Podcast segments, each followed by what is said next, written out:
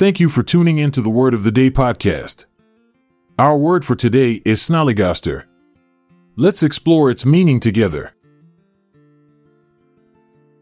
Snollygoster is a word that is not commonly used in everyday language. It is a noun that refers to a clever, unscrupulous person who is willing to do whatever it takes to achieve their goals.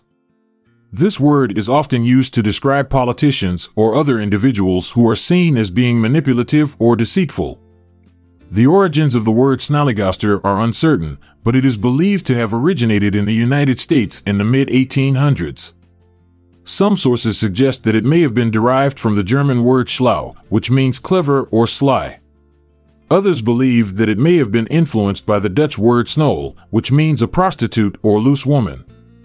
Despite its obscure origins, snollygoster has become a popular word among those who enjoy using unusual or obscure vocabulary. It is often used in a humorous or ironic way, and is sometimes used to describe individuals who are seen as being particularly cunning or manipulative. There are a number of synonyms for snollygoster, including words like schemer, trickster, and charlatan. These words all describe individuals who are willing to use deceit or manipulation to achieve their goals. Antonyms for snollygoster might include words like honest, straightforward, or trustworthy. To conclude, let's look at a sample sentence using the word snollygoster.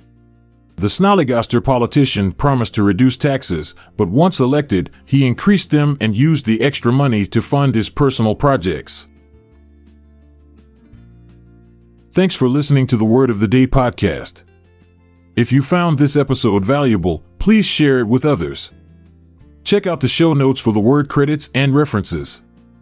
This is Montgomery Jones, signing off for now, but I'll be back tomorrow with a new word to explore.